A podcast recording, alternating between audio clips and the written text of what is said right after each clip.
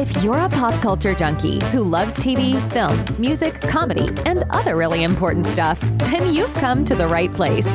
Get ready and settle in for Classic Conversations, the best pop culture interviews in the world.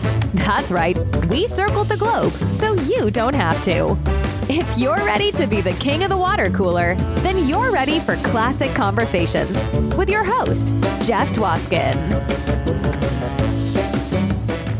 All right, Claire, thank you so much for that amazing introduction. You get this show going each and every week, and this week was no exception. Welcome, everybody, to episode 151 of Classic Conversations. As always, I am your host, Jeff Dwoskin. Welcome back for another Out of This World episode. That's right, we're taking the classic to space. My guest is B.J. Tanner. That's right. Marcus Finn from The Orville is here. B.J. called into the show while cruising around the galaxy in The Orville, and he's got stories to share. You know B.J. Tanner because he's like on every show right now. He's on The Orville. He's reoccurring on Station 19. He's reoccurring on Grey's Anatomy. He plays Tuck on both those shows. You've seen him on Lethal Weapon, Ballers, Sam and Cat. BJ is everywhere, and by everywhere, I mean also here at Classic Conversations. And that interview's coming up in just a few seconds. And in these few seconds, I want to remind you, episode 150, my 150th episode just aired recently with Gary Kroger. We dive deep into the Saturday Night Live of the 80s. You're going to love that episode if you haven't already heard it. Also, B.J. Tanner marks my second The Orville interview. Peter Macon also on the show. Of course, Peter plays Bortus, and he was on episode 144. So if you can't get enough Orville, check out Peter after the interview is over with B.J. Tanner. All right. B.J. Tanner, at 18 years old, has done so much. We talk about his MCU aspirations, past work, current work on Grey's, Station 19, and The Orville. And we go deep on The Orville, and he shares some stories of all his castmates. You're going to love it, and that's coming up right now. Enjoy. All right, everyone, my next guest you love in The Orville, Station 19, Grey's Anatomy. Welcome to the show, B.J. Tanner. Whoa. Hey, what? What? B.J. Tanner. How you doing today, Mr. Jeff? I'm doing good. It's going to take me a little bit to get used to you calling me Mr. Jeff, but I'll be good with it. You had an amazing career, and I'm excited to talk to you all about it. But I want to talk about probably one of the most important things in the world that I found on you, and that is your breakdancing video that your mom posted on your big break about 9-10 years ago. Stellar. Loved every second of it. Yeah, I think I can recall what you're talking about. Your big break on TV, break dancing. Were you a dancer in the beginning? Did you do a lot of dancing? Well, no, sir. That was like in the middle of my childhood career. My first thing that I've actually done was my first audition, actually. It was a show called Will to Live, and I had to play a kid who found out his mother got killed, and I had to help the cops find out who was the murderer. That's pretty intense. Yeah, it is. How old were you? I was 7 years old when I did that. 7 years old, and you're solving the murder of your mom? Yes, sir. And it was based on a true story. Really? Yes, sir. At seven, how much were you able to? Because you're 18 now? Yes, sir. Okay. So at seven, how much of that were you able to internalize how devastating this story was?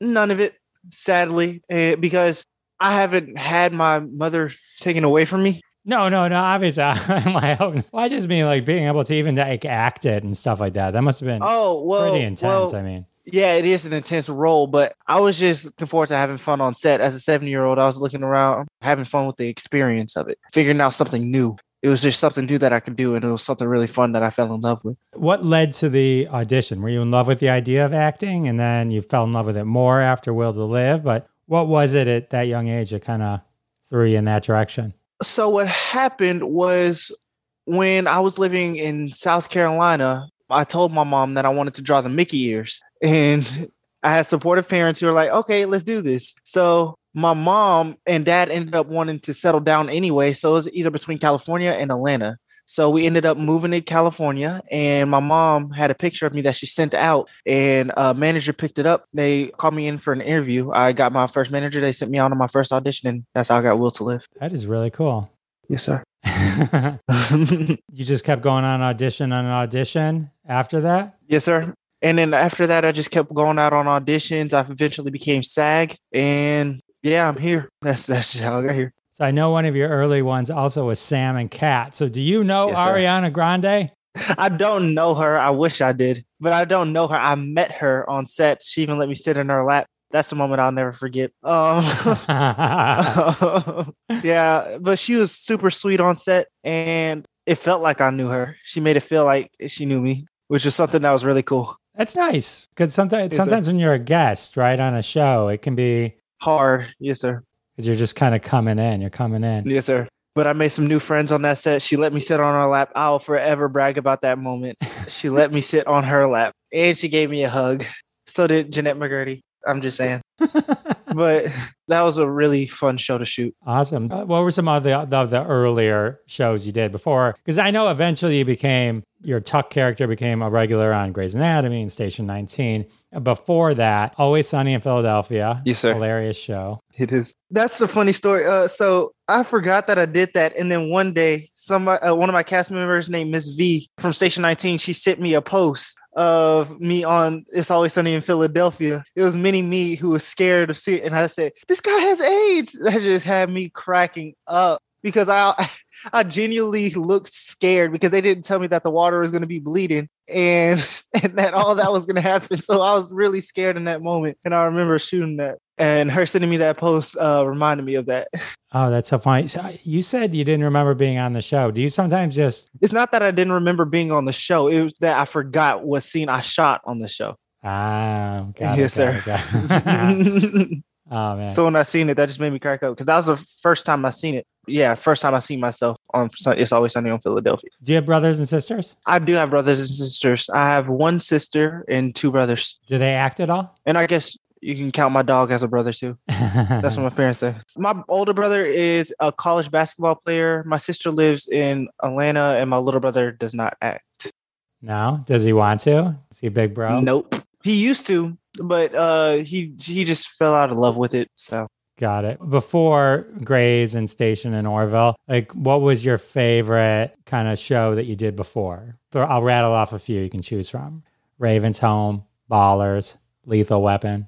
Lethal Weapon, because I got a lot of good advice on that show from the Wayne brothers. Really? What kind of advice did they give you? From Damien Wayans, he was telling me about how in the future, how to go about acting, creating my own content, and creating it at such a young age is good. Getting started in this business early is a really good thing to do, and you're doing the right thing. You're obviously on the right track if you're on this show at such a young age. And he was really just giving me a lot of advice about how to continue on writing my own content and creating my own shows and stuff like that. Well, he would know. His family's a powerhouse. Mm-hmm, definitely. It's like each one of them is more talented than the next on that family. Yes, sir. That's really cool. Did you work with The Rock on Ballers? I did work with The Rock. You know what? The Rock has an aura about him. Like I was sitting down with the set teacher doing schoolwork with a whole bunch of other kids. And then all of a sudden this black SUV pulls up, and then you just see The Rock step out in his suit and just fling his blazer with some shades on, and he keeps walking. He's like, hey, everybody. And he's a huge guy in real life. That guy is big in real life. Like, when I tell you he's big, he's bigger in real life than you see on TV. He's a big guy. It seems like he would be the nicest guy. Yes, sir. But he is the nicest guy. That's the thing. He seems like he has the sweetest heart. And his aura is just really big. He just seems really genuine, and he's a really good guy. That's really cool. Yes, sir. Oh, he's Black Adam. He's going to be Black Adam. Yes, sir. He's going to be the DC character, Black Adam. Yes. So I saw on your Twitter, not DC, but Marvel, your pinned tweet on Twitter. Yes, sir.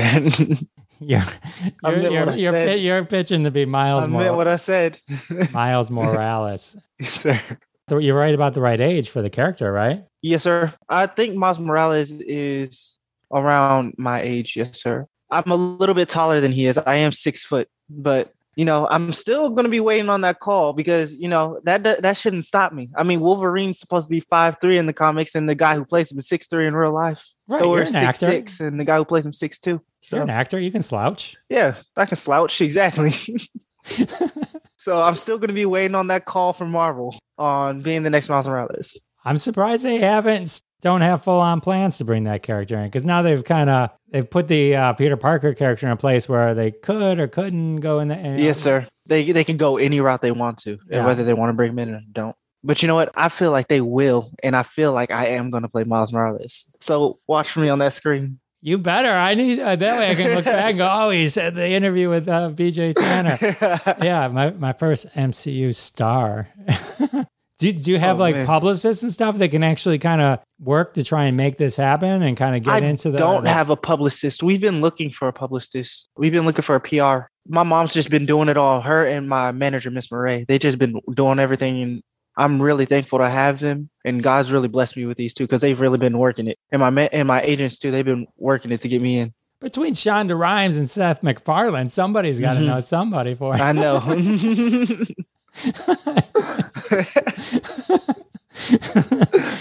All right. Well, I think that would be amazing. That would be cool because then you could do a Disney Plus show and you could be in the movies. Mm-hmm. Yes, sir. I'm going for it. This is a role that I really want. I mean, when I tell you I really want it. Maybe you need to do one of those things where you cosplay it and then shoot the film and then let it go viral and then everyone sees it and then they can't ignore it type thing. That's what I need to do. But first, I need to find a Miles Morales costume. All right. Well, we can.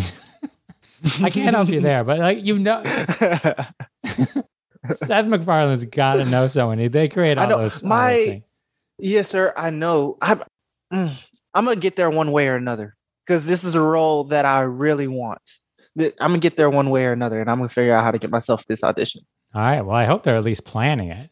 Yes, sir. Once Into the Spider-Verse was so popular, I can't believe they didn't fast-track it. I know, because that was one of their most popular Spider-Mans. People were talking about how strong he was. And not only just most popular, it literally was probably one of the best Spider-Man movies. It really was. It really was. And it was a cartoon.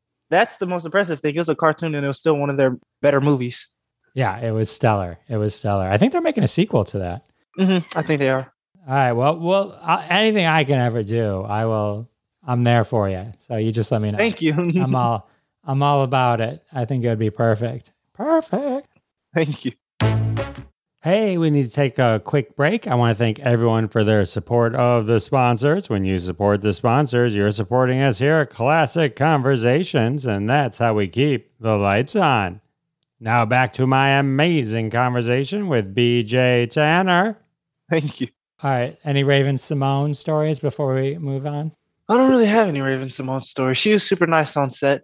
Most of the times I spent my times with the kids on set, and we all hung out and shot our scenes together since I was only on there for one episode. Got it. And then School of Rock, you did an episode. Did you know Jay Kogan? I think he was the showrunner for that, but I don't know if he would have been around. No, sir, I didn't. I don't think I got to meet him, but I do. But it was a fun show to shoot too. Look at me, name dropping. Fun show to shoot too. Just kidding. Oh, man.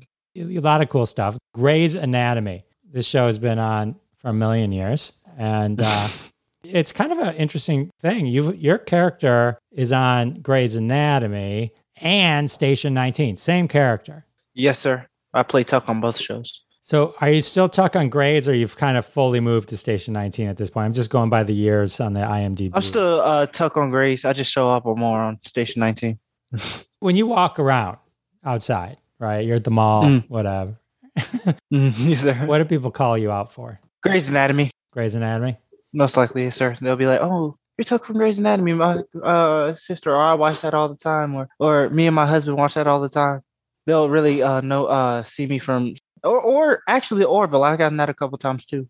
Because you're at three concurrent shows kind of at the same time. I know two of them you probably go back and forth based on storylines, but... Yes, sir. That's pretty impressive, right? I mean, that's not normal, right? I mean, or common, is it? No, I don't think so. No, it's amazing. But whenever I'm shooting Station 19, Grey's Anatomy will usually call me out too to shoot within the same week since I'm already out there. So I'll be shooting those shows while I'm out there at the same time.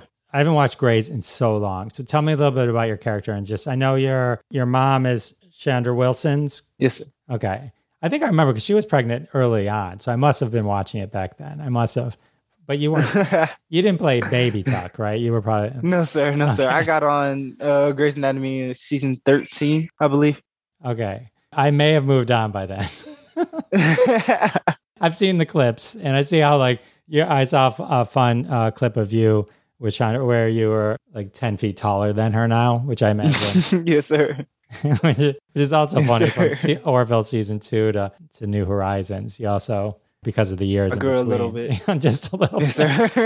Just a little bit. Tell me a little bit about Grey's. Tell me a little about Station 19, just in terms of, is the character in different types of situations on the different shows? I know it's the same character, but like, how does it kind of play out? Well, on Grey's Anatomy, Tuck is really just a sweet soul who's supporting. He's just supporting just their first father and his mother, because, you know, they're going through a rough time. Or not a rough time, but like, you know, being separated and all because the dad has to live in the fire station. The mother do what she needs to at the hospital because COVID. He was just trying to be supporting, and then he was trying to help his newly adopted brother. He's trying to be there for his newly adopted brother. He's learning the ropes basically about how to be a little brother and also how to be a brother and how to be a good son at the same time. And on Station 19, really, he's really the same character on both shows. So he's really still there being supporting for his father and still trying to be a good brother. And he just got a new sister. So now he has to take that in too and just learn how to be the good sibling that he needs to be. Maybe Shonda Rhimes will hear this and then they'll have you be bit by a radioactive spider and spin you off into your own. Hopefully on. She can make it happen. She can make it happen. Oh, wait, there was one other show I just wanted to ask. Angel from Hell. I know you were like an episode of that with Jane Lynch. Yes, sir. All right, so what happened was I shot a movie. It was at the end of the movie called Late Bloomers that she was in. And I was at the end of that movie. And I had so much fun on that set. And she remembered me from that set. And she brought me on to Angels from Hell. And basically, she's like, oh, yeah, I remember this kid, blah, blah, blah. So they decided to put me in the show. And that's how I got my scene in that show at the beginning of the show. That's really cool. Yes, sir. It's all who you know. Yes, sir. How much commercial work do you do? I found some commercials that you've done, including one, a space commercial, the Walmart one called The Gift. Yes, sir. That one's... Go ahead. Tell me about it. So that one was actually played during the Oscars. They played a whole bunch of different Walmart commercials and seeing which one was the best one. And that one was shot by or directed by Antoine Fuqua. And that was a really fun commercial to shoot because I got an early sneak peek on the Orville. I got to fly under a spaceship. I got to meet a cute baby. I got to run around, ride scooters. It was a lot of fun. It was like a whole little adventure itself. And everybody's just so sweet on set. That was one of the best commercials I shot. That was one of the most fun commercials I shot, let me tell you. And I don't know who ended up winning that competition. I'm going to just say it was us because we had the best commercial overall. But, you know. It was quite a commercial. I mean, I think like this is a full-on Close Encounters of the Third Kind level effects movie for Walmart. So it was based on a receipt. Were they all based on a receipt? Yes, sir. I think they were all based on a receipt. Yes, sir. So yours was bananas, batteries, paper towels, scooter, wrapping paper, and a video baby monitor. And then they make this insanely cool commercial that BJ starred in for it. All right, so trivia. All right, let's see. Your trivia question. Okay, listen. What was the total on the receipt, either with tax or pre-tax? I'll accept either answer. Okay. Let's see. If it was a scooter, I'm guessing I was around $20 through $40. Bananas, somewhere around $3-4. Baby monitor somewhere around $10. What else was on there? Bananas, batteries, paper towels, scooter. Probably somewhere around, I don't know. I just never really bought batteries, so I'm gonna guess around $2. BJ has never been to an actual Walmart and bought anything. You're coming in way low. The like $264 with tax. I'm gonna guess $264 with tax. Perfect. That's my final answer. Too funny. And then Kid Cuisine commercial and a Gatorade. Yes, commercial. I remember that. That one was also one of my favorite commercials because I got to meet Paul George on that one, and I got to play miniature him.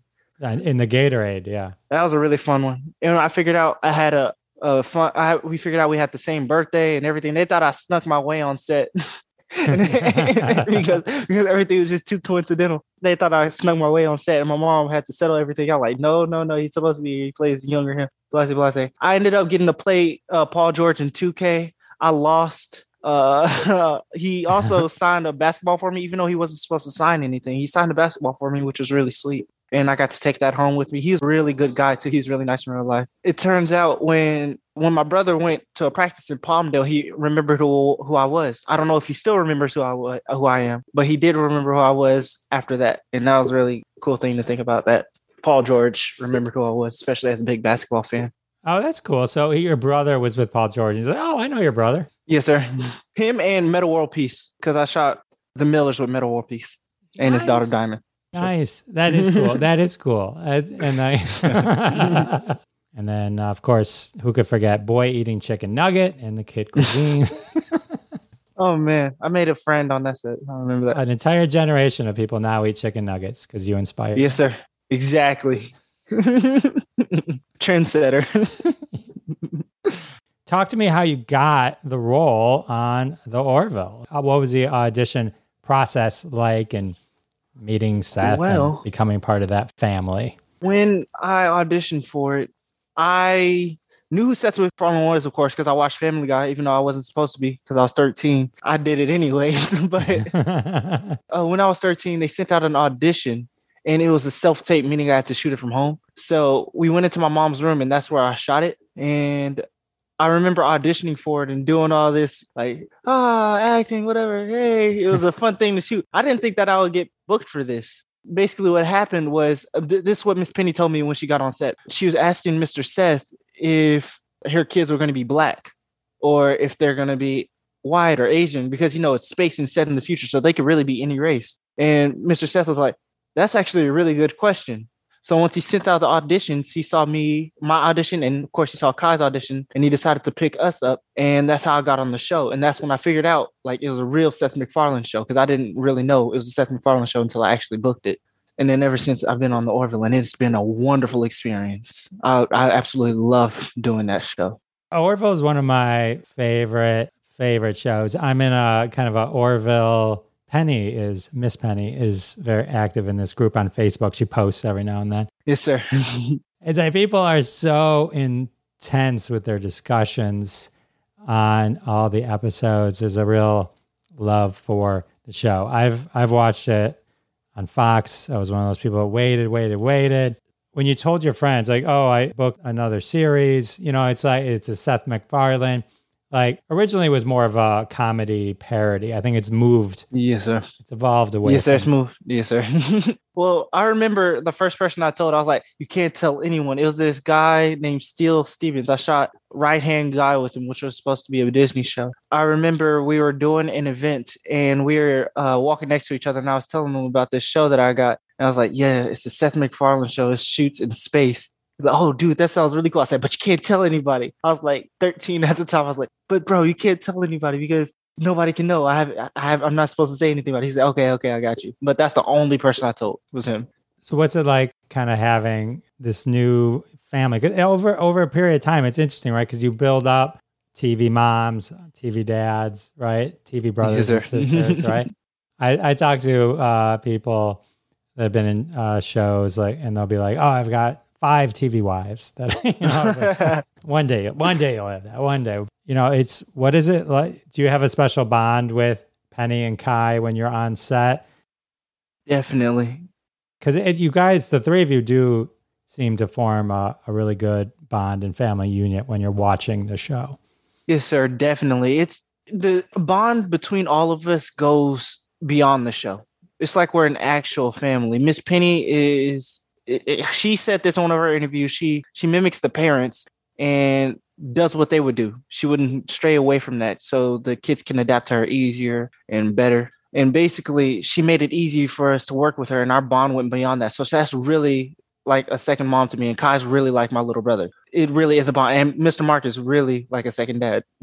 Like the bond goes beyond just a family TV. It's like we're an actual family, even offset. Because with Kai, I do everything when it comes to the show. We do everything together. RJ, you guys? Yes, sir. Do you guys live near each other? No, we don't, because I live in Texas now. Okay. Even when I lived in California, we didn't live next to each other. We lived like 40 minutes away from me.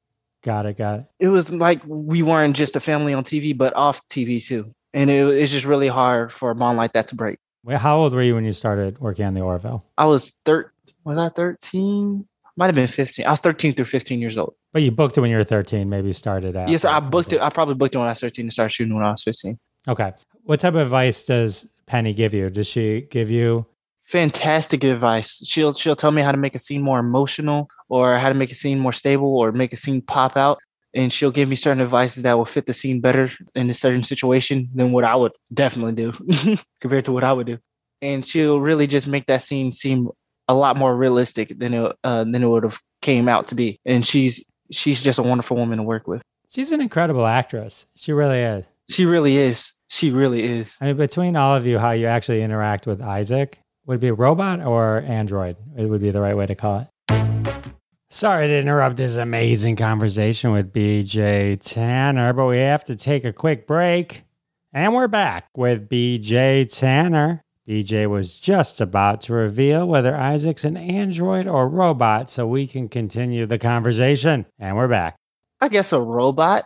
Okay. You know, just the way she's emotionally attached to it, you know, in season 3, the anger, you felt like it's, for me to watch and fall in season, falling in love with a robot, it's and like be like, yeah, cool. This totally makes sense. I can like that. That's some great acting on both sides. Great writing, all that kind of stuff. Yes, you know, sir. What I'm saying? You know what I mean? Yes, I know exactly what you're saying. To be okay with her falling in love with a robot. It's an interesting Penny. She is. They're all great. I mean, the whole cast is amazing. I had a question because you were so young, and I mean, Scott Grimes is older now, but he started as a much younger actor. He was in it much younger. And Anne Winters, who plays Charlie Burke, sure. She started very young also. Do they ever kind of give you advice? You know, just they have the perspective now of having been in the industry. Oh, yes, sir. They definitely give me advice too. Like Miss Anne, she helped me out with the scene that we shot at the table when I was asking her to help Isaac. She helped me make that scene a lot more emotional. Of course, I added my own spice by bringing the tears to my eye. I had a lady blow my eye for that. Yeah, they give great advice too. And Mr. Scott will give it in a funny way. He's absolutely hilarious on set. Like when I tell you this guy is funny in real life, he is hilarious in real life. Like his character on the show is like him in real life.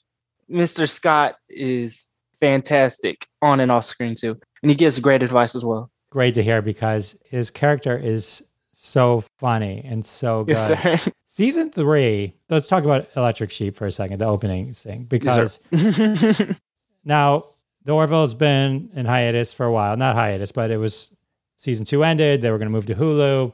They've moved to Hulu. Yes, COVID hit. So there's been a time gap in between season 2 and season 3, which is called New Horizons.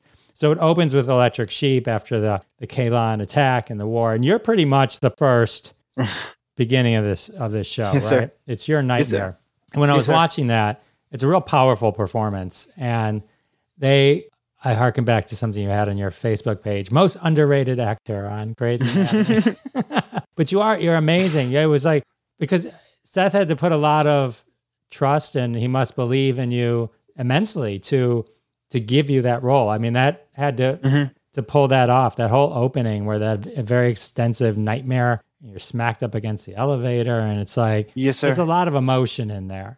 Yes, sir. And he really was there to help me out during those scenes, telling me what would work out better, you know, how to say certain things that I could do for my performance. I had to shoot all my own stunts on that too. So everything that you see was 100% real. Like when you see me crumble around that corner and fall, I really fell. Like I really did fall. I just kept running though. And that's the scene that they ended up using, and it looked great. But everybody on that set is there for one another, and they make it easy to run the show.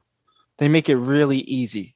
They're all there for great advice. They're all there for silly times, but when it's time to get serious, it's time to get serious. When it's time to act, we need to buckle down, you know? And that's exactly what we do. I know it took a while for the show to come out, but they were moving fast. Like, this show really are full of professionals and great guys who can really get it done. Oh, yeah. Yeah. It was like the pandemic didn't help anything. Yes, sir. Right? But this opening episode of season 3 of the New Horizons season, I mean, it deals with suicide, loss. Mm-hmm. And, you know, you confront Isaac. You tell him you wish he was dead, and he kills himself. And that's a pretty intense storyline. I mean, I know you just talked about the scene with Charlie that she helped you through, where you ask her because she has an ability that can help reconstruct his and bring him back. But sure. I mean, the writing on this is, I mean, between Tale of Two Topas and the original episodes dealing with Topa and this, and you had a great episode where it was you, Penny, Kai, and Isaac, Into the Fold. I think that was season 1. You guys you go on vacation, you crash land on that planet. Yes, sir. It's just, it's a lot. It's a lot of really great stuff.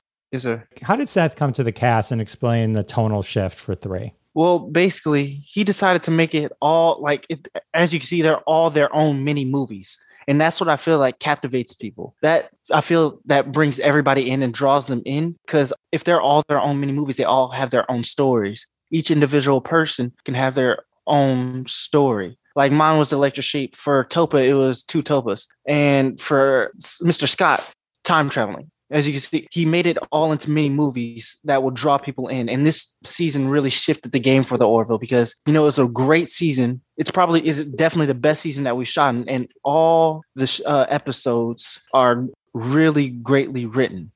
And Mr. Seth, he did a great job with the directing. And they really just made it easy on set, as I said before. But they really just decided to shift the tone because he decided that we really needed to step it up, I guess, this season. But on the Electric Sheep, behind that meaning, it was a really powerful message because this is something that goes on in real life. This is something that can be prevented. And I guess that's the beautiful message that they're trying to display through the Orville's story on that first episode. And basically, it's a really true thing that happens. People go tell people it's sad, but go die all the time. And it's something that is sad to hear. And they really decided to display this message through the Orville, which is a great thing. And it was a beautiful message. It was beautiful. It's extremely powerful. There's been powerful episodes throughout all 3 seasons. Yes, sir. Definitely. But yeah, Electric Sheep was interesting to be able to show both sides because Isaac kills himself, but because he is a robot, they're able to bring it back. So you can kind of show both sides. You can see how you rob somebody where they can take their own life.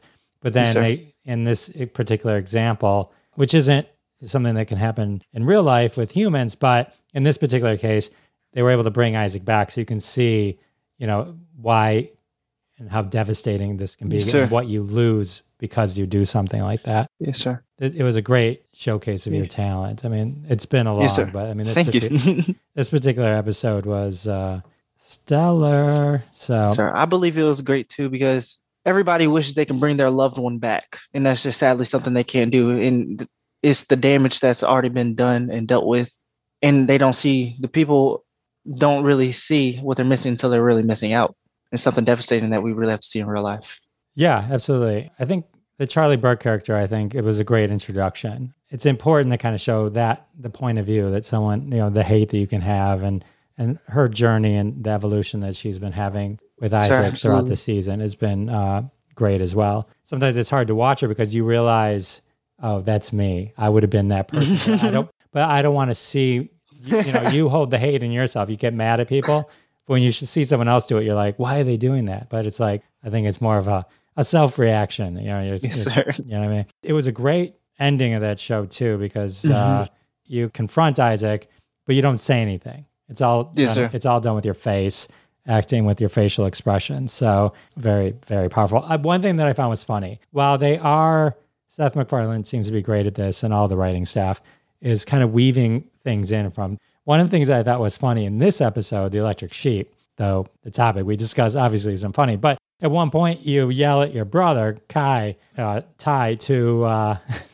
Turn off his video game, right? And so that was the actual opposite dynamic from the earlier episode Into the Fold, where you were obsessed with the video game And, is there? And they were. I just. It was like it's those like little subtle details that I think are so funny and so good. So it's cool. So very cool. Did you ever get to meet Norm Macdonald Yaphet?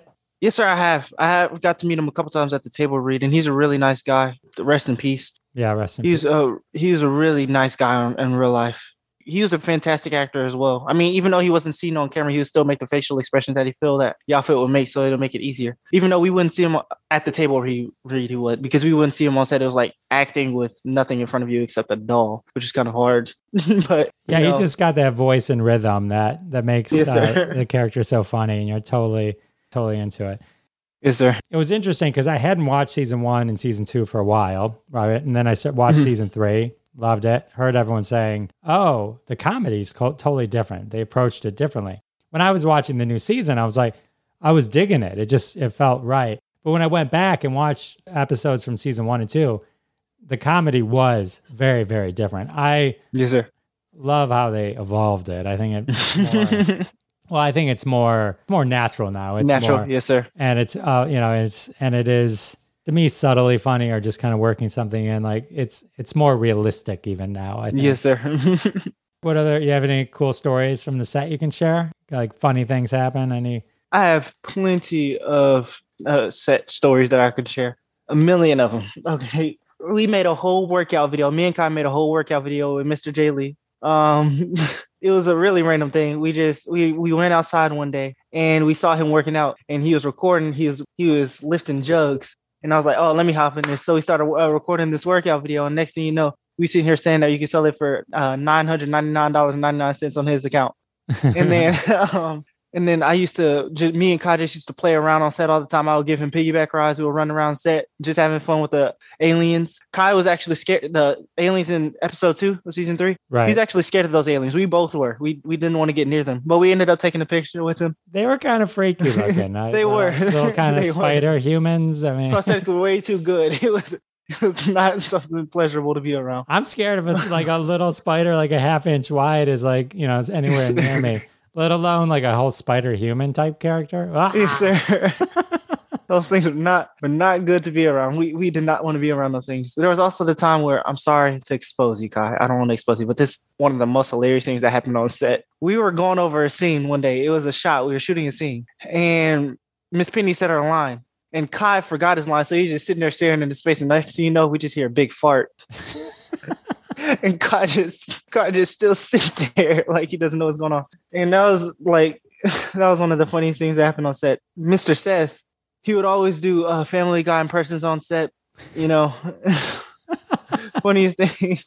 Just sometimes he'll do it randomly, but sometimes we'll ask him to. He'll do Stewie Griffin. Brian is actually his natural voice. He'll do Peter Griffin. He'll just randomly do Family Guy impressions on set. Mr. Scott Grimes is always cracking jokes. There are a million stories that I could tell you on set. Oh, man. Time where I tried to teach Miss Penny to dance. What about Jessica Soar? Miss Jessica is absolutely wonderful. Oh, my gosh. You know, she's always sleeping on set. She's always, whenever she can, she is napping on set. And she'll find a comfortable place to do it, too. I have no idea how she makes the most comfortable situations out of the most uncomfortable, but she'll figure out how to work it. But she's always sleeping on set. That's so funny. And then who else? Oh, what about Adrian? Miss Adrian, she's like always working out on set. You'll look up and she's doing a mile around the set. She'll come back, look at her watch, another one to go, and she'll walk another mile. She has a lot of stamina, I guess you could. She has a lot of stamina. Like, she's real. Fitness is really important to her, which is a really good thing. She loves to work out on set. So when you look up, she's always working out on her breaks or eating something healthy, which is a good thing to do. I couldn't keep up with her if I tried. Well, she was a badass on Agents of S.H.I.E.L.D. She is. Oh, yes, sir. And on this, Clyden comes at her and she just kind of takes him and pins him against the wall. I mean, that's pretty cool. Pretty cool. She was almost Wonder Woman. Yes, sir. Yeah. Yes, sure she was. So that's cool. So, all right. So it sounds like you have like the greatest time ever on this. Oh, what about Peter Macon or Chad? He ended up becoming friends with my father. Peter? Him and my dad. Yes, sir. Him and my dad ended up becoming friends. Next thing you know, they're exchanging phone numbers, and he's trying to visit us in Texas. And I hope he can come visit us in Texas. So, Mr. Peter, if you're seeing this, because you live in Atlanta. If you see this and you come down to Texas, come visit us because we're still waiting on that. But he's always FaceTiming his son on set. So he's always maybe talking with his son on set. I don't know how he balances it because he's balancing being a fantastic actor and taking care of his children on set at the same time, which is one heck of a thing. Yeah, he's got some powerful storylines. He does. He really does. Oh, my God. Yeah, wow. And he's a fantastic father and a fantastic actor. Yeah, he's great. I got to interview him for the podcast too. It was a good time. He's a really great man. All right. So any other big stories you got to share? We finally got to hear Bortus sing. So that was cool. That was a big Willy Wonny. So that was nice. Scott Grimes actually can sing, and Adrian, like the whole cast. Sir. I know Seth can sing too. Yeah, I don't think he has on the show yet. Yes, sir. No, he can, but he can sing in real life. He knows how to play piano and guitar as well. Oh yeah, he's got his albums, all that kind of stuff. Yeah, yeah. Yes, sir. Yeah. So, all right. So this sounds like the most fun set ever. But you've been. It is. When did it wrap? Sorry, when did season 3 wrap? It's been a bit, right? It has been a bit. Yeah, like last August or something, right? Sheesh, I think so. I think it was around that time. Oh, you know what? Because I was there. Yeah, so it was around last August. Yes, sir. Okay. Yes, sir. Okay. Well, I got my fingers crossed for a season 4. Me as well. I'm guessing they'll come up with a new name for it. They won't call it like, this is New Horizons. So then they'll come up with something, like the Orville something, right? Yes, sir. Keep that going. So I love it on Hulu. It's great. So what is next for B.J. Tanner? Well, I just got done shooting a movie. That's exciting. Yes, sir. It's a horror film called Nyctophobia. I just got done shooting out with the D'Ambrosio twins. All right. Yes, sir. And that was a really fun set to be on. They're absolutely great people to work with, and I hope I can work with them again in the future. I absolutely loved working with them down there. They made every day fun. Absolutely fantastic people. Awesome. What's your basic character in the movie? I play an important role on there. I play a really important role on there. And I play along with Dana Powles. She's a really fantastic. She's like a really wonderful actress. She ad-libbed a lot in this movie. It all worked out. She is absolutely amazing to work with. I worked with Sean O'Brien. He's absolutely hilarious to work with.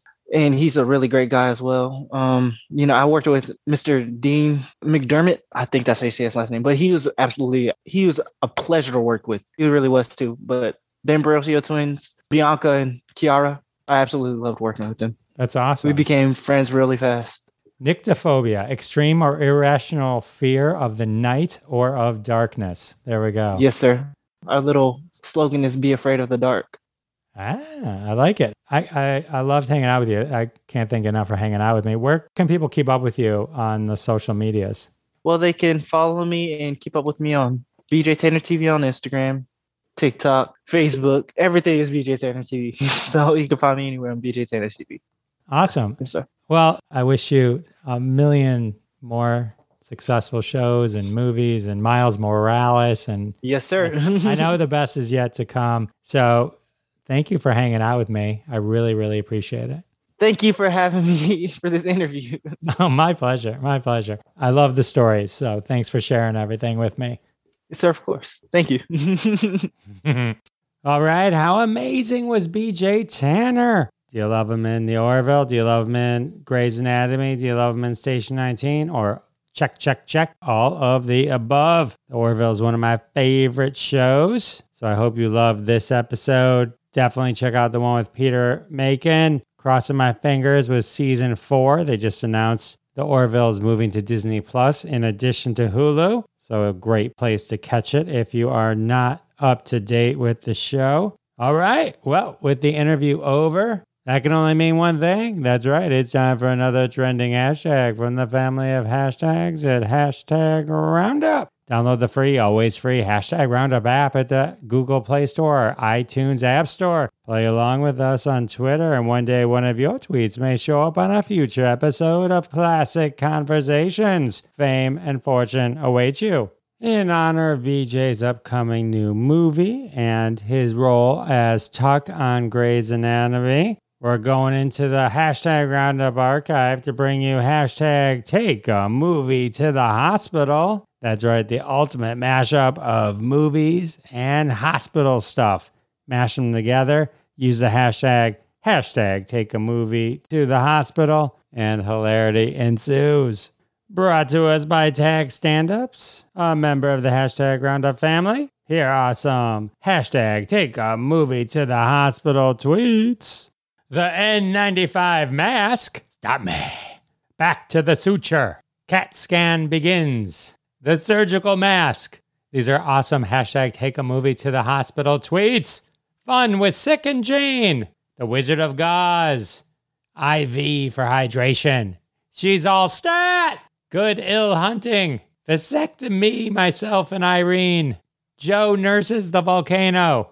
Hashtag take a movie to the hospital tweets continues with cast times at Ridgemont High, Gown Girl. And our final hashtag take a movie to the hospital tweet, shaving Ryan's privates. Oh, all these tweets are retweeted at Jeff Dwoskin Show on Twitter. Go show him some Twitter love. Tweet your own. Tag us at Jeff Dwoskin Show. We'll show you some Twitter love.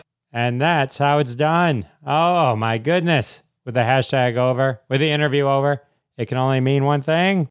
Episode 151 has come to an end. Can you believe it? Episode 151. One episode towards 300. We've crossed the middle point. Thank you for being on this journey with us. I want to thank my special guest today, B.J. Tanner, for being so awesome. And I want to thank all of you for being so awesome and coming back week after week. It means the world to me, and I'll see you next time. Thanks so much for listening to this episode of Classic Conversations. If you like what you heard, don't be shy and give us a follow on your favorite podcast app. Also, why not go ahead and tell all your friends about the show? You strike us as the kind of person that people listen to. Thanks in advance for spreading the word, and we'll catch you next time on Classic Conversations.